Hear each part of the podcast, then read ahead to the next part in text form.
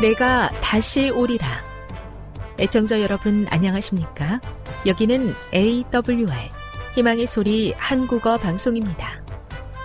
본 방송은 천국 복음을 온 세상에 전파하기 위해 제7일 안식일 예수 재림교회가 설립한 세계 방송망입니다.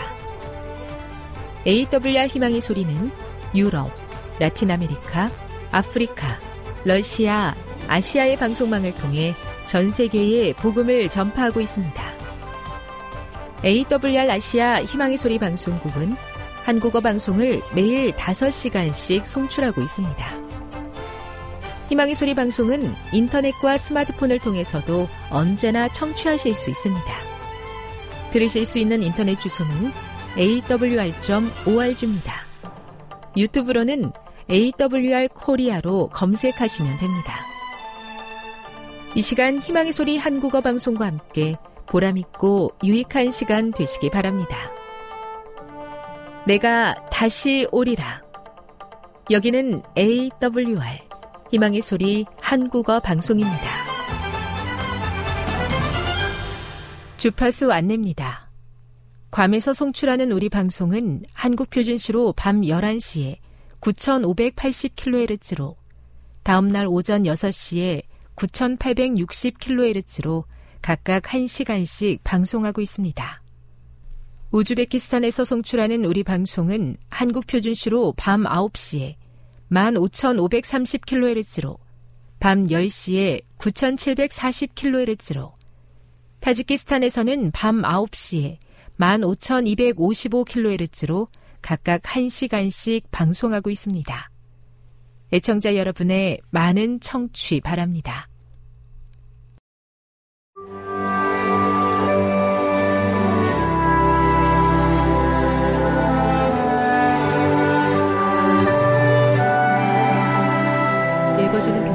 넷째 날 11월 23일 수요일 옥에 있는 영들에게 선포함 베드로전서 3장 13에서 20절을 읽어보라.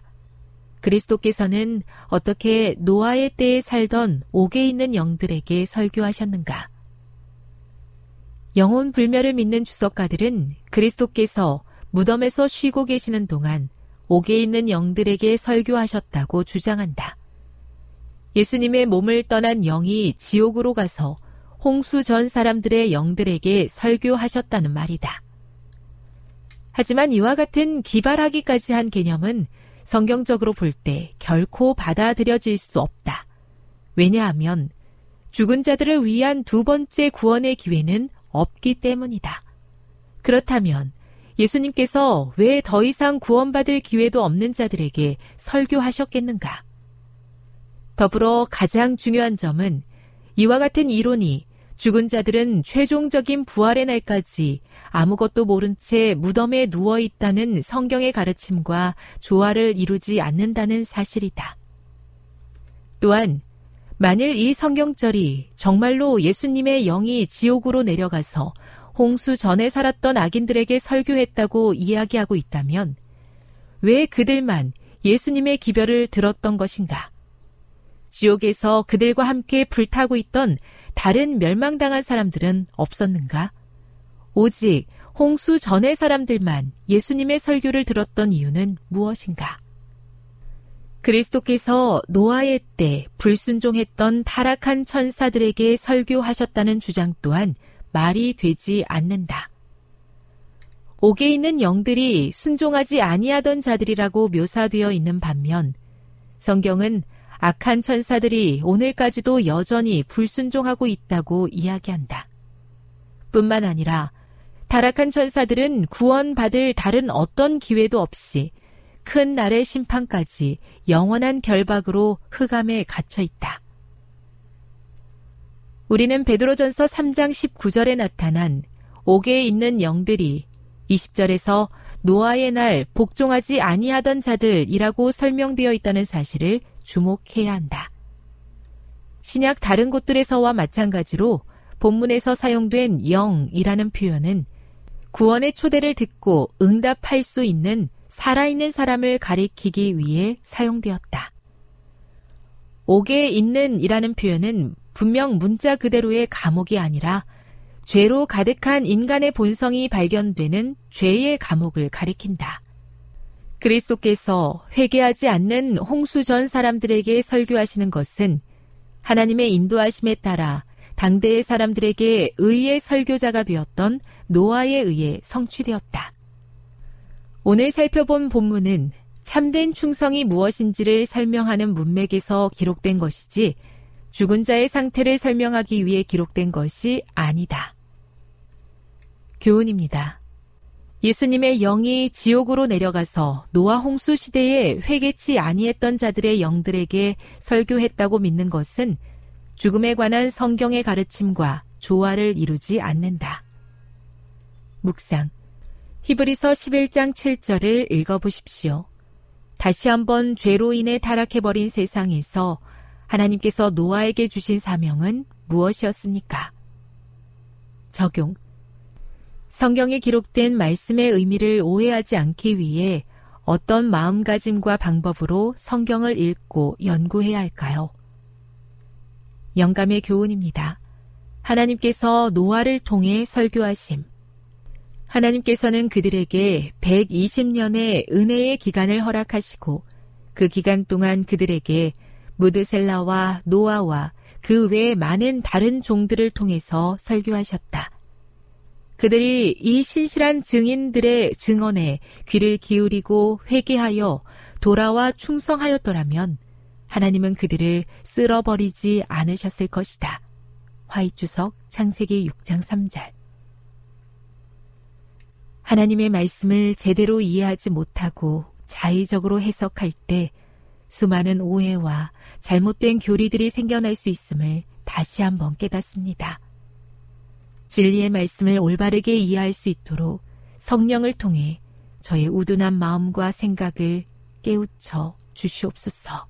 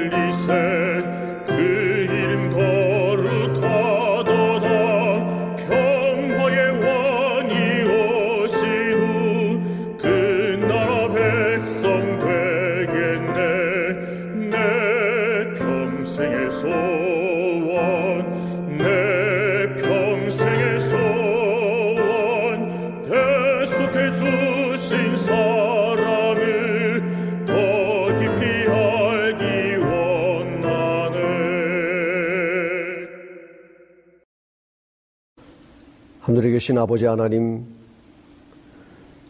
하나님을 예배하는 것이 우리의 삶의 기쁨이요 또 생활임을 믿습니다. 예배가 생활되게 하시고 생활이 예배되게 해주셔서 항상 우리의 마음 속에 하나님을 모시고 사는 복된 삶을 계속하도록 하여 주시옵소서. 이 시간도 하나님을 예배합니다. 우리의 예배를 기뻐 받아 주시옵소서. 말씀하여 주시고 그 말씀이 우리를 소송케 하여 주시옵소서. 예수님의 이름으로 기도하옵나이다. 아멘. 하나님의 말씀 마가복음 8장 34절로 47절입니다. 무리와 제자들을 불러 이르시되 아무든지 나를 따라오려거든 자기를 부인하고 자기 십자가를 지고 나를 좇을 것이니라. 누구든지 제 목숨을 구원코자 하면 잃을 것이요. 누구든지 나와 복음을 위하여 제 목숨을 잃으면 구원하리라. 사람이 만일 온 천하를 얻고도 제 목숨을 잃으면 무엇이 유익하리요? 사람이 무엇을 주고 제 목숨을 바꾸겠느냐? 올바른 신앙인의 모습, 이런 제목으로 함께 은혜를 받고자 합니다. 예수님을 따르면서 올바른 신앙을 하며 주님의 제자로 살아간다는 것은 생각하는 것보다 그렇게 쉬운 일이 아닙니다. 여러 가지 조건들을 갖추어야 하고 주님의 뜻대로 살아야지 내 마음대로 할 수 있는 일들이 많지 않기 때문입니다. 그렇다고 힘들고 어려워서 도저히 이루기가 곤란하냐 하면 그렇지도 않습니다. 주님의 도우심을 받으며 순간순간 믿음으로 최선을 다하면 또 성취되는 것이 신앙이요 구원인 것입니다. 그런데 우리가 예수님을 믿으면서 올바른 신앙을 소유하며 주님의 제자로서 하나님을 섬기는 것은 필요한 것이요 마땅한 일이라고 생각합니다. 우리가 기왕에 예수님을 믿었으니 올바른 신앙을 갖고 살아가야지. 겉모습은 그럴듯하지만 속을 들여다보면 신앙의 냄새가 전혀 안 난다고 하면 그것은 형식적인 신앙이요. 그런 신앙은 결국 비참한 결과를 가져올 것이 뻔한 것입니다. 교회종은 4권 396페이지엔 이렇게 기록합니다. 형식적인 신앙은 그 안에 구주가 없으므로 두려워해야 한다. 형식적인 신앙, 냉랭하고 세속적이며 이름만 그리스도인으로 살아가는 것은 주님의 제자라고 말할 수도 없을 뿐더러 그렇게 신앙을 하면서 구원을 기대한다면 그것은 지나친 욕심이라고 생각합니다. 왜냐하면 구주가 없고 거듭남의 진정한 경험을 하지 못했기 때문인 것입니다. 신앙을 하는 사람으로서 이러한 것을 가장 경계해야 하는 것입니다. 교회 중은 6권 405페이지엔 이렇게 기록합니다. 부분적이며 형식적인 신자로 살다가 부족함이 드러나 영생을 이룰 수도 있다. 우린 올바른 신앙을 갖고 제자도를 실천하며 살아가야 하겠습니다. 그렇다면 올바른 신앙인 주님의 참된 제자의 모습은 어떻게 만들어지는 것일까요? 성경 마가복음 10장 17절에서 27절에는 부자 법관에 대한 이야기가 나옵니다. 이 사람은 그들이 자랑하는 계명을 어려서부터 충실하게 지켰던 사람이었습니다. 자신이야말로 영생을 얻는데 넉넉한 사람이라고 생각했던 것입니다. 추후에 의심도 없었습니다. 부족하리라고는 전혀 생각하지 않았습니다.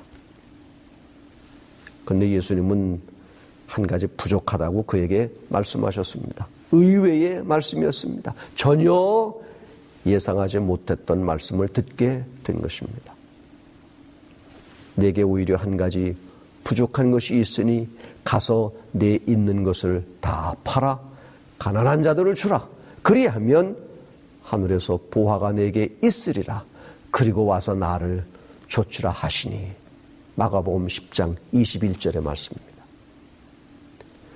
세상을 사랑하는 이 사람은 천국을 얻고자 했으나 그는 자기의 소유를 그대로 가지고 있기를 원했습니다. 그리하여 그는 돈과 권세를 사랑했기 때문에 불멸의 생명을 포기했습니다. 얼마나 비참한 교환입니까? 결국 이 사람은 재물이 많은 거로 근심하면서 그리스도에게서 떠나갔습니다. 그는 재물에 빠져 있었습니다. 재물이 그의 우상이었습니다. 그의 마음은 땅의 것에 얽매여 있었습니다. 그런데 주님의 요구는 그에게 있어서 너무 충격적이었습니다. 모든 재물을 가난한 자들에게 나누어 주고 나를 따르라는 주님의 말씀은 그에게는 감당하기 힘든 명령이었습니다. 그에게 하늘의 포화와 세속적 위대함 중에서 하나를 선택하도록 요구하신 것입니다. 어떻게 해서 모은 재물일까요? 그 많은 재물을 다 나누어 주고 따르라니. 돈이 없으면 아무것도 할 수 없는 것처럼 생각했던 그 사람에게는 도저히 납득할 수 없는 일이었습니다. 결국 주님을 따르는 것보다는 주님을 떠나는 편을 택하게 된 것입니다. 그는 영생을 원했으나 기꺼이 희생하려고 하지 않았습니다. 영생의 값이 너무 큰 것처럼 생각되고 재물이 많은 거로 그는 슬퍼하면서 주님에게서 떠난 것입니다. 주님의 제자가 될 뻔한 절호의 기회를 그만 놓치고 말았던 것입니다. 여러분의 관심사는 무엇입니까?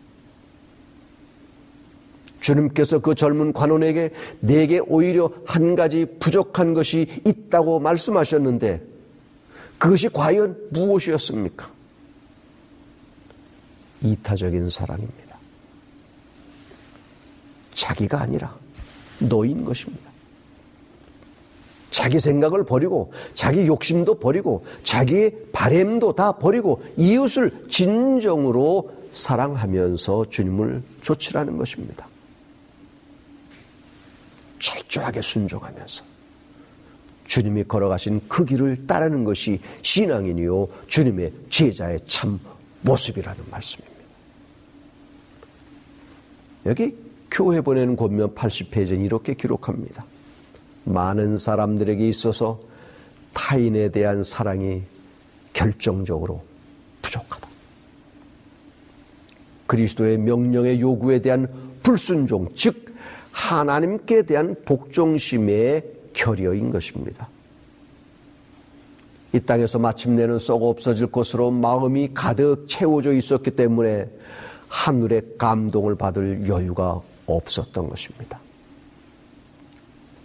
사람은 육적인 부의 만족을 느낄 때 영적인 부를 향한 갈망이 일어나지 않는 법입니다. 여러분도 재물을 좋아하십니까? 돈이 싫은 사람이 어디 있겠습니까? 여러분도 세상의 명예를 좋아하십니까? 그런데 주님은 오늘 그런 것 모두를 버리고 나를 조치라는 것입니다. 십자가와 세상의 재물과 명예는 결코 합치될 수가 없습니다. 십자가를 택하든지 세상을 택하든지 양단 간의 결정을 내려야 하는 것입니다.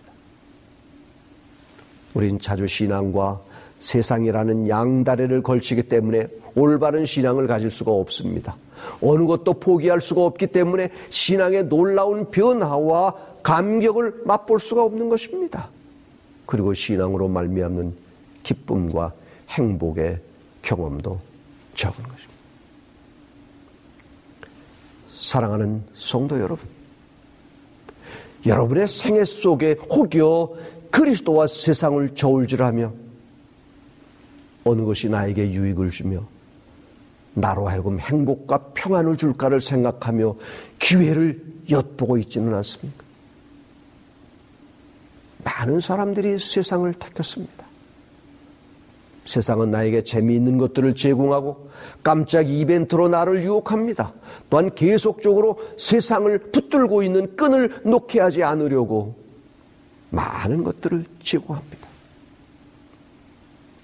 그러나 분명하게 기억해야 할 것이 있는데 관심과 애정이 세상에 있는 한 그것은 우리로 하나님에게서 멀어지게 하고 마침내는 떠나가게 만든다는 것입니다. 오늘 우리는 세상에 속한 것은 뒤로 하고 앞에 있는 십자가만을 바라보고 나아가겠다는 결심을 새롭게 해야만 할 것입니다. 주님만을 마음에 모시고 살아가겠다는 결심이 여러분의 결심이 되기를 바랍니다. 이렇게 성경 누가복음 14장 16절로 24절에 잔치에 오기를 사용한 사람들의 모습이 여기 기록되어 있습니다. 이르시되 어떤 사람이 큰 잔치를 배설하고 많은 사람을 청하였더니 잔치할 시간에 그 청하였던 자들에게 종을 보내어 가로되 오소서 모든 것이 준비되었나이다 하매 다 일치하게 사양하여 하나는 가로되 나는 밭을 샀음에 불갑을 나가 보아야 하겠으니 청컨대 나를 용서하도록 하라 하고 또 하나는 가로되 나는 소 다섯 겨리를 샀음에 시험하러 가니 청컨대 나를 용서하도록 하라 하고 또 하나는 가로되 나는 장가 들었으니 그러므로 가지 못하겠노라 하는지라. 종이 돌아와 주인에게 그대로 고하니 이에 집 주인이 노하여 그 종에게 이르되 빨리 시내 거리와 골목으로 나가서 가난한 자들과 병신들과 소경들과 저는 자들을 데려오라 하니라. 종이 가로되 주인이여 명하신 대로 하였으되 오히려 자리가 있나이다. 주인이 종에게 이르되 길과 산울가로 나가서 사람들을 강권하여 데려다가 내 집을 채우라.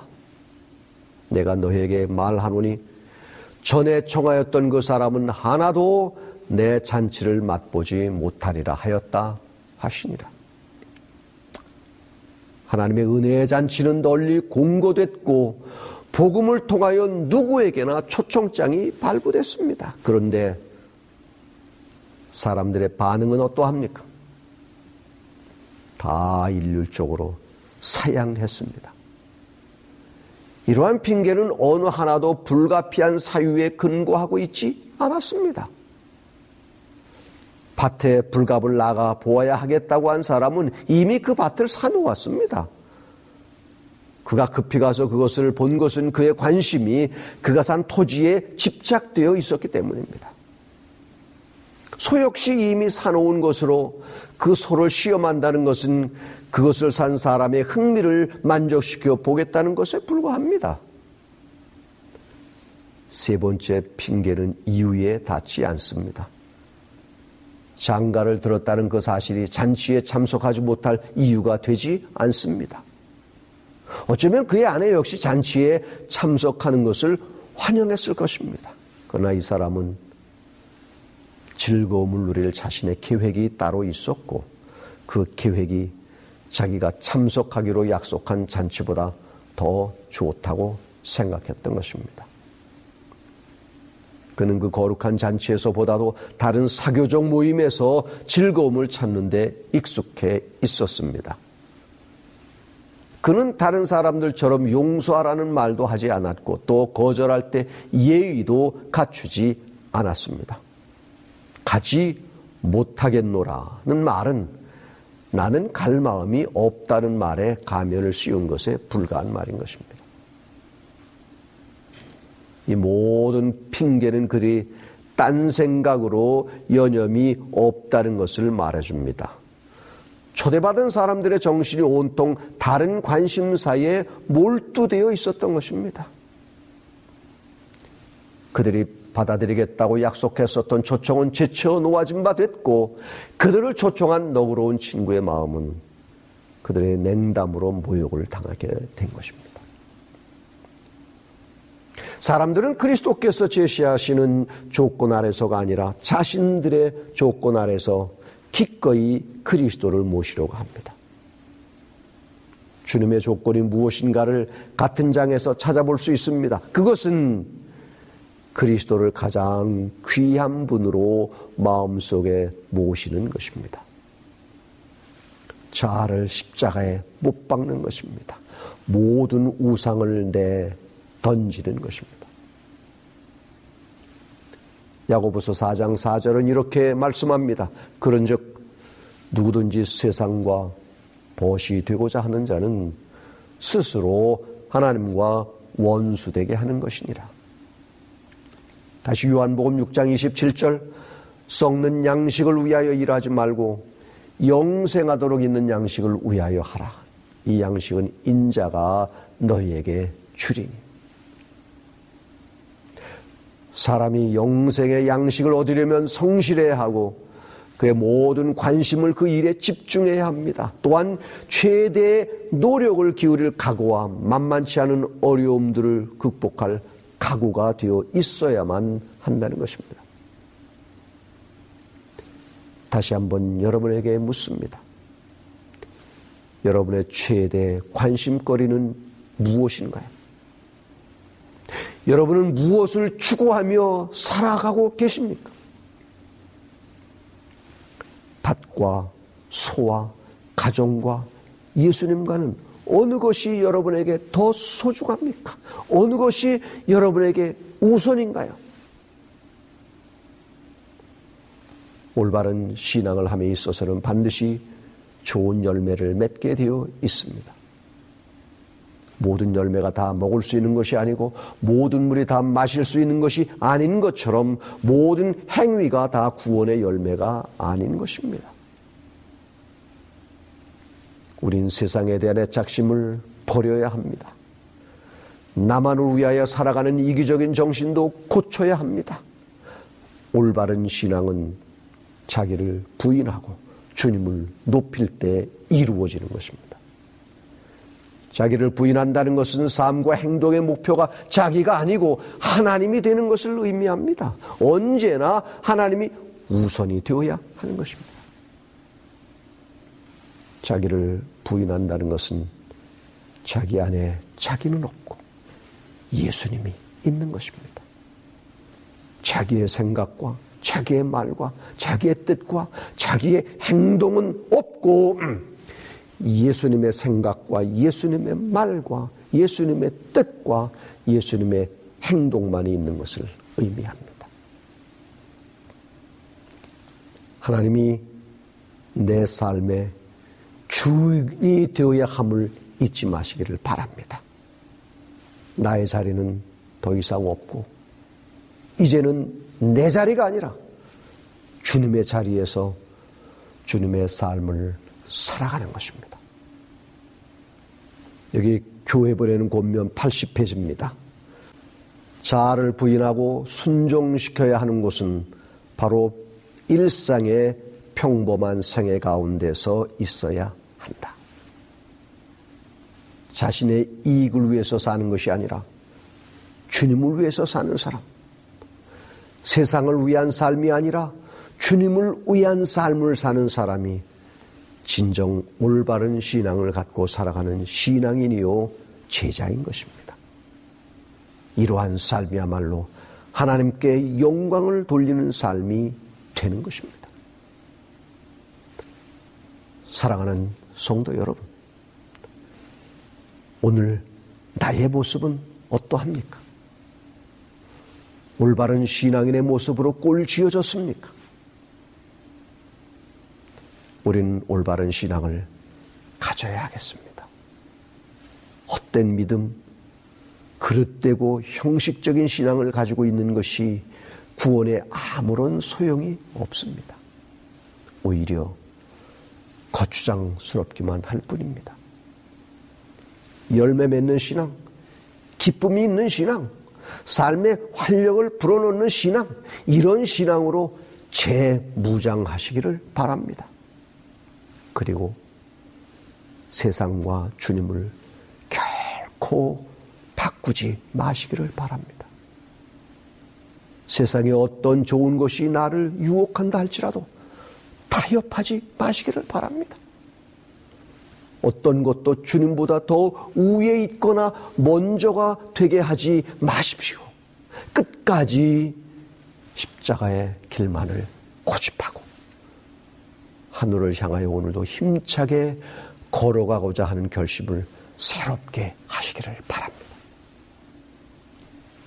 예수님을 따르는 것, 올바른 신앙을 가진 성도로 살아가는 삶은 자기를 부인하고 주님을 나의 중심으로 삼으며 자기 십자가를 지고 주님을 위해 어떤 고통도 이기며 주어진 사명을 감당하며 주님을 위해 목숨까지라도 바치며 예수를 자랑하며 살아가는 삶인 것입니다. 헛된 것에 여러분의 인생을 걸지 말고 영생과 부활이 보장된 이 생명의 약속에 여러분의 인생을 거시기를 바랍니다. 오직 나의 인생을 책임져 주실 수 있는 예수님께 여러분의 인생을 맡기시기를 바랍니다. 또한 나의 인생에 어떤 어려움과 난관이 있을지라도 또는 성도의 삶을 사는 동안 때로는 손가락질을 받고 억울하게 비난을 받을지라도 오직 올바른 신앙생활을 견지하도록 전념하시기를 바랍니다. 그러한 삶을 사는 사람이 진정 주님이 가신 길을 바르게 따라가는 사람이요 올바른 신앙의 길을 가는 사람인 것입니다. 마지막으로 교회 중은 이권 133페이지에 있는 말씀을 읽어드립니다. 하늘나라에서는 자기를 생각하거나 자신의 쾌락을 구할 사람은 아무도 없을 것이다. 오직 깨끗하고 순수한 사랑으로 모두 저들 주위에 있는 하늘 거민들의 행복을 추구할 것이다. 우리가 만일 새로 지음을 받은 땅에 있는 하늘 사회에서 즐기기를 원한다면 우리는 이 세상에서 하늘의 원칙으로 통제를 받아야 한다.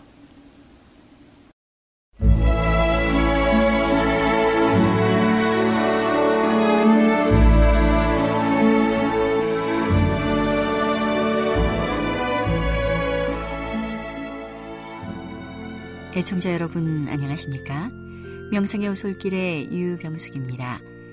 이 시간은 교회를 사랑하시고 돌보시는 하나님의 놀라운 능력의 말씀이 담긴 엘렌지 화이처 교회 증언 1권을 함께 명상해 보겠습니다.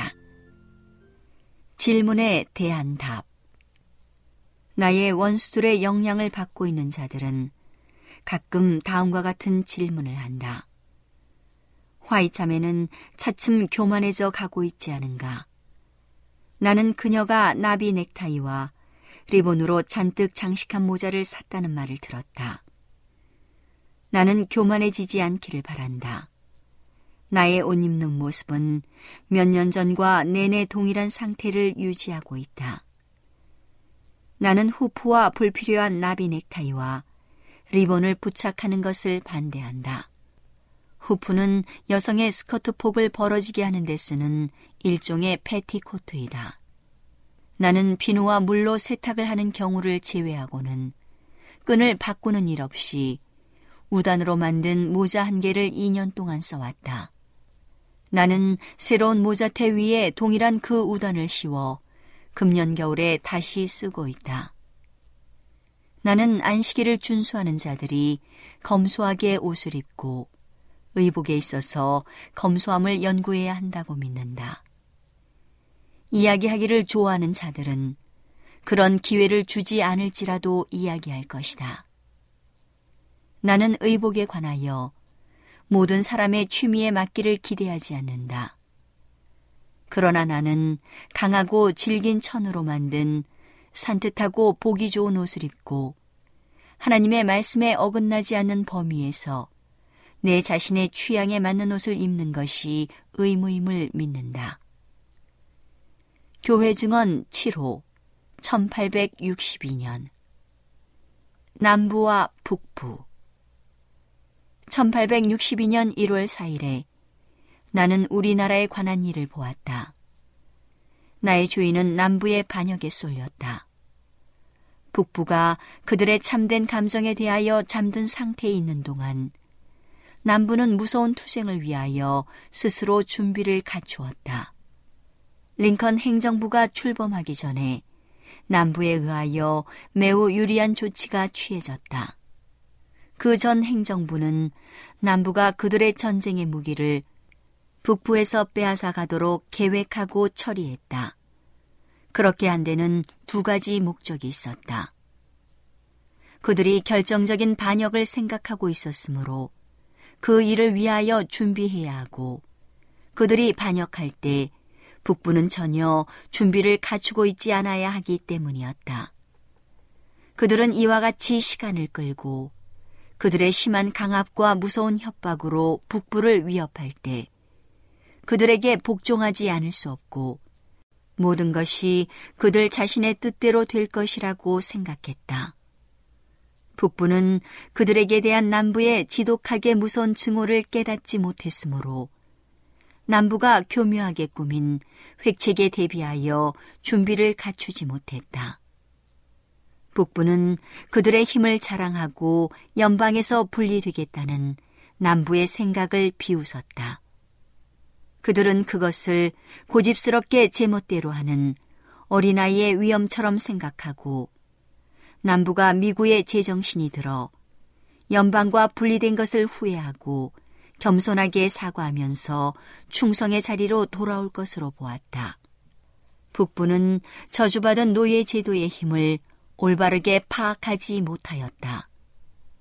전쟁의 기초를 놓은 것은 바로 이것이다. 남부는 차츰 흥분이 고조되어 갔다. 그들은 인간을 매매하는 것, 노예와 사람들의 영혼을 장사로 거래하는 것이 완전히 정당하다고 생각하고 있다. 그들은 그들이 원하는 모든 영역을 그들의 것으로 주장할 수 없게 되면 초조해지고 걷잡을 수 없이 화가 난다. 그들은 경계를 무너뜨리고 그들이 원하는 어떤 지역이든지 노예를 데려가서 노예의 활동으로 땅을 저주하기를 원했다. 남부의 소리는 긴박했지만 북부는 그 소리를 침묵시키기 위하여 적절한 조치를 취하고 있지 않았다. 반역은 너무도 세밀하고 천천히 진행되었기 때문에 처음에 반역을 생각하고 놀란 많은 사람들이 모반자들의 영향을 받아 그 반역을 정당하고 옳은 것으로 보고 수많은 사람들이 반역의 초기, 전쟁을 치르기에 잘 준비가 갖추어지지 않았던 당시에 우리 정부가 단호하고 철저한 조치를 취하기를 원치 않았던 남부 연방에 가담하였다. 북부는 언제나 전쟁을 치를 준비를 갖추고 있었지만 반역의 세력이 꾸준히 증강되어 왔으므로 이제는 여러 달 전보다 진압의 가망이 훨씬 더 희박해져 있다. 수많은 사람들이 생명을 잃고 상처를 입고 불구가 되어 건강을 잃었다. 그들의 세속적 희망은 영원히 그늘에 가리워졌다. 그런 대가를 치르고서도 얻은 것은 얼마나 적었던가. 수많은 사람들은 이 전쟁이 노예 제도를 종식시키기 위한 것이라는 이해 아래 군대에 입대하도록 강요당했다. 그러나 이제 그들은 찬찬히 생각하고 그들이 속았다는 것. 이 전쟁의 목적이 노예 제도를 철폐하는 것이 아니고 종전처럼 지속하기 위한 것임을 깨닫는다. 가정을 버리고 생명을 희생하고자 했던 사람들이 불만을 품는다. 그들은 전쟁의 결과가 좋지 않음을 깨닫는다. 오직 연방의 보존, 이 목적만을 위하여 수많은 사람들의 생명이 희생되고 가정이 황폐되어야 한다. 오늘은 교회를 사랑하시고 돌보시는 하나님의 놀라운 능력의 말씀이 담긴 엘렌지 화이처 교회 증언 1권을 함께 명상해 보았습니다. 명상의 오솔길이었습니다.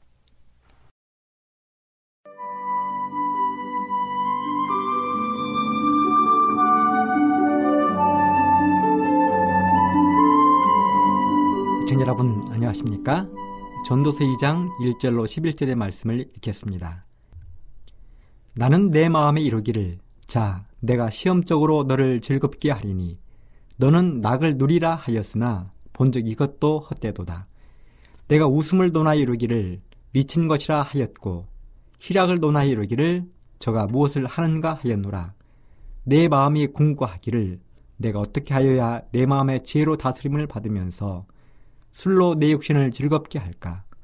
또 어떻게 하여야 어리석음을 취하여서 천하 인생에 정신토록 생활함에 어떤 것이 쾌락인지 알까 하여 나의 사업을 크게 하였노라.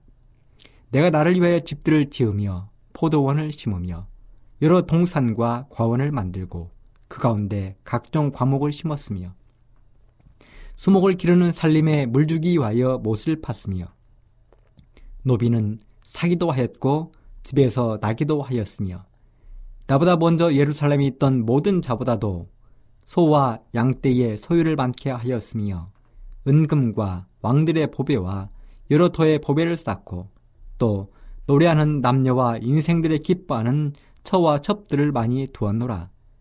내가 이같이 창성하여 나보다 먼저 예루살렘에 있던 모든 자보다 지나고 내 죄도 내게 여전하여 무엇이든지 내 눈이 원하는 것을 내가 금하지 아니하며 무엇이든지 내 마음이 즐거워하는 것을 내가 막지 아니하였으니 이는 나의 모든 수고를 내 마음이 기뻐하였습니다.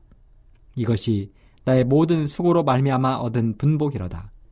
그 후에 본즉 내 손으로 한 모든 일과 수고한 모든 수고가 다 헛되어 바람을 잡으려는 것이며 해 아래서 무익한 것이로다. 전도서에 기록된 헛되다는 말은 37번이나 등장합니다. 1장 2절에 헛되고 헛되며 헛되고 헛되니 모든 것이 헛되도다의 이 시작은 2장에서도 멈추지 않고 계속되고 있습니다. 그러면서 솔로몬은 2장 1절로 11절의 기록에서 자신이 육체적인 쾌락을 얻기 위하여 어떤 일들을 했는지를 구체적으로 기록하고 있습니다. 그러고 보면 솔로몬도 오늘날을 살아가는 우리들과 조금도 다르지 않은 생활을 했음이 분명해 보입니다. 그렇다면 솔로몬이 자신의 육체적인 쾌락을 위해서 구체적으로 어떤 일들을 했습니까? 그것은 바로 자신의 사업을 크게 했다고 했습니다. 행복과 쾌락을 누리기 위하여 더 나아가서는 인생의 기쁨을 맛보기 위하여 솔로몬은 사업을 일으켰습니다. 그리고 그가 일으킨 사업들을 구체적으로 기록했습니다. 첫째, 자신을 위하여 집들을 지었다고 했습니다. 솔로몬은 성전 건축을 위하여 자그마치 7년을 보냈습니다. 그리고 자신이 살 궁전을 건축하는데 13년의 세월을 보냈습니다. 하지만 이것으로 끝이 아니었습니다. 열왕기상 9장에 보면 예루살렘, 밀로, 하솔, 무기또, 게셀 등의 성을 건축하거나 정책했습니다. 또한 각종 국고성과 병거성도 쌓았습니다. 한마디로 온 나라가 공사장이었습니다. 그런데 솔로몬은 이 모든 것들을 자신의 쾌락과 행복을 위해서 했다고 고백하고 있습니다. 둘째는 포도원을 심었다고 했습니다. 솔로몬이 기록한 아가서에도 이런 기록이 나와 있습니다. 아가서 8장 12절. 솔로몬 너는 일천을 얻겠고 실과 지키는 자도 200을 얻으려니와 내게 속한 내 포도원은 내 앞에 있구나. 솔로몬이 다스리던 이스라엘 지역은 포도 농사를 하기에 매우 좋은 환경을 가지고 있었습니다. 그래서 모세가 보낸 정탐꾼들은 가나안에 들어가서 나올 때에 두 사람이 메고 나와야 할 만큼 거대한 포도송이를 메고 나오기도 했습니다. 그랬기에 왕이었던 솔로몬은 그가 소유한 포도 농장을 통해서 많은 포도를 수확했을 것입니다. 셋째, 여러 동산과 과원을 만들었다고 했습니다. 솔로몬이 살던 고대 근동 지역의 왕들은 많은 토지를 소유하는 것이 일반적인 관리였습니다. 그럼에도 불구하고 더 많은 토지를 얻기 위하여 노력했습니다. 바로 북방 이스라엘을 다스리던 아합 왕이 나봇의 포도원을 얻기 위하여 온갖 노력을 다했던 모습에서 우리는 왕들의 탐욕을 찾아볼 수 있는 것이지요. 그런 것처럼 전도서를 기록한 솔로몬도 예루살렘 남쪽에 위치한 왕의 동산을 비롯해서 포도나무의 집이라 불리우는 베닷게람 지역 그리고 바알 하몬의 포도원을 소유했다고 성경은 기록하고 있습니다. 네 번째, 살림에 물을 주기 위하여 못을 팠다고 했습니다. 요한복음 9장 7절에 보면 실로 암 못이 등장하는데요. 이 연못을 판 사람이 바로 솔로몬이었습니다. 그 외에도 고고 학자들은 주장하기를 베들레헴 서남쪽에 위치한 에담이란 마을에서부터 예루살렘까지도 솔로몬은 소로를 냈다고 했습니다. 다섯째, 노비를 사기도 하였고 모든 자보다도 소와 양떼의 소유를 많게 했다고 했습니다. 고대에는 재산의 정도, 부의 척도가 바로 그가 소유한 노비의 숫자 그리고 짐승의 숫자였습니다. 그래서 아브라함이나 이삭 또 야곱을 비롯해서 욥 등을 살펴보면 항상 종들과 짐승들의 숫자를 나열했습니다. 그런데 솔로몬 왕도 바로 그 일을 했다는 것입니다. 그래서 솔로몬 왕을 찾아왔던 스바이 여왕이 그 모습을 보고 감탄했습니다. 이런 솔로몬의 자랑은 열왕기상 4장 23대를 보면 솔로몬의 왕궁에서 하루에 20마리의 소를 잡고 100마리의 양을 잡았다는 그 기록을 보면 확인해 볼 수가 있습니다. 여섯째, 은, 금과 왕들의 보배와 여러 토의 보배를 쌓았다고 했습니다. 솔로몬은 조공을 바치는 식민지도 많이 두었을 뿐만 아니라 장사도 매우 잘했습니다. 그래서 매년 들어오는 수입이 금 666달란트를 비롯해서 은, 또 원숭이, 공작, 갑옷, 각종 향품과 향료들, 말, 노새 등 수많은 물품들이 쉴 사이 없이 솔로몬의 창고에 쏟아져 들어왔습니다. 그래서 쌓아놓을 창고가 부족할 지경이었습니다. 여러분 상상이 되십니까? 솔로몬이 얼마나 부와 명예를 누렸는지 상상이 되십니까? 일곱 번째, 처와 첩들을 많이 두었다고 했습니다. 여기에 대해서는 우리가 더 말해서 무엇하겠습니까? 그는 700의 후비와 300명의 첩들을 두었습니다. 그런데 이들이 솔로몬의 말년을 방탕하게 만드는 주범들이 되고 말았습니다. 솔로몬을 우상숭배에 빠지게 했습니다. 하나님에게서 떠나게 했습니다. 이렇게 솔로몬은 자신의 쾌락을 위하여 할 수 있는 모든 것을 다 했습니다. 그리고 실제적으로 그는 누렸습니다. 그랬던 솔로몬이 내린 결론이 무엇입니까? 전도서 2장 11절. 그 후에 본즉 내 손으로 한 모든 일과 수고한 모든 수고가 다 헛되어 바람을 잡으려는 것이며 해 아래서 무익한 것이로다. 오늘 우리는 솔로몬의 마지막 교훈을 반드시 기억해야 합니다. 그 후에 본즉 내 손으로 한 모든 일과 수고한 모든 수고가 다 헛되어 바람을 잡으려는 것이며 해 아래서 무익한 것이로다. 청취자 여러분, 솔로몬의 교훈을 다시 한번 되새겨 보십시오. 그리고 우리에게 유익된 것이 무엇인지 생각해 보십시오. 그것은 바로 예수 그리스도 안에서 참된 삶을 사는 것이 우리에게 유일한 유익이 되는 것입니다. 말씀을 마치겠습니다. 주님의 큰 사랑 내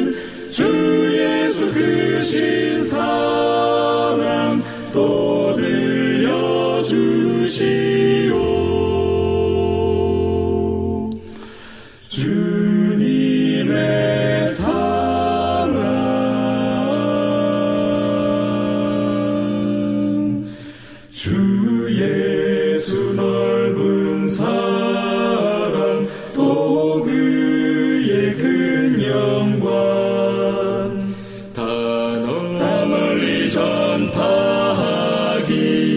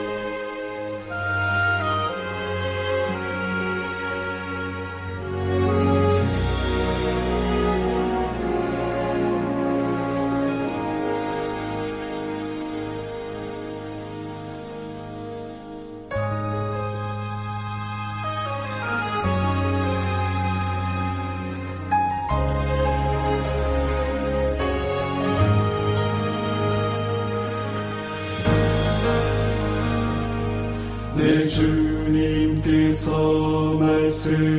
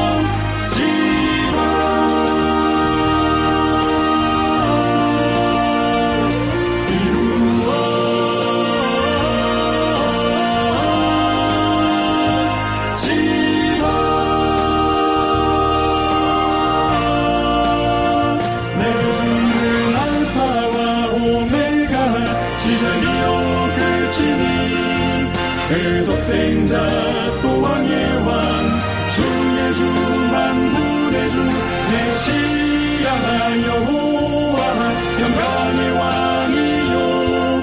또 임자로 나신 하나님 선삼위의 한 분 대신에 내 주는 알파와 오메가 시작이요 끝이니. 그 독생자 또 왕의 왕 예주 만군의 주 메시아 여호와 평강의 왕이요. 또 인자로 나신 하나님 성상 위에 한분 대신에 내 주는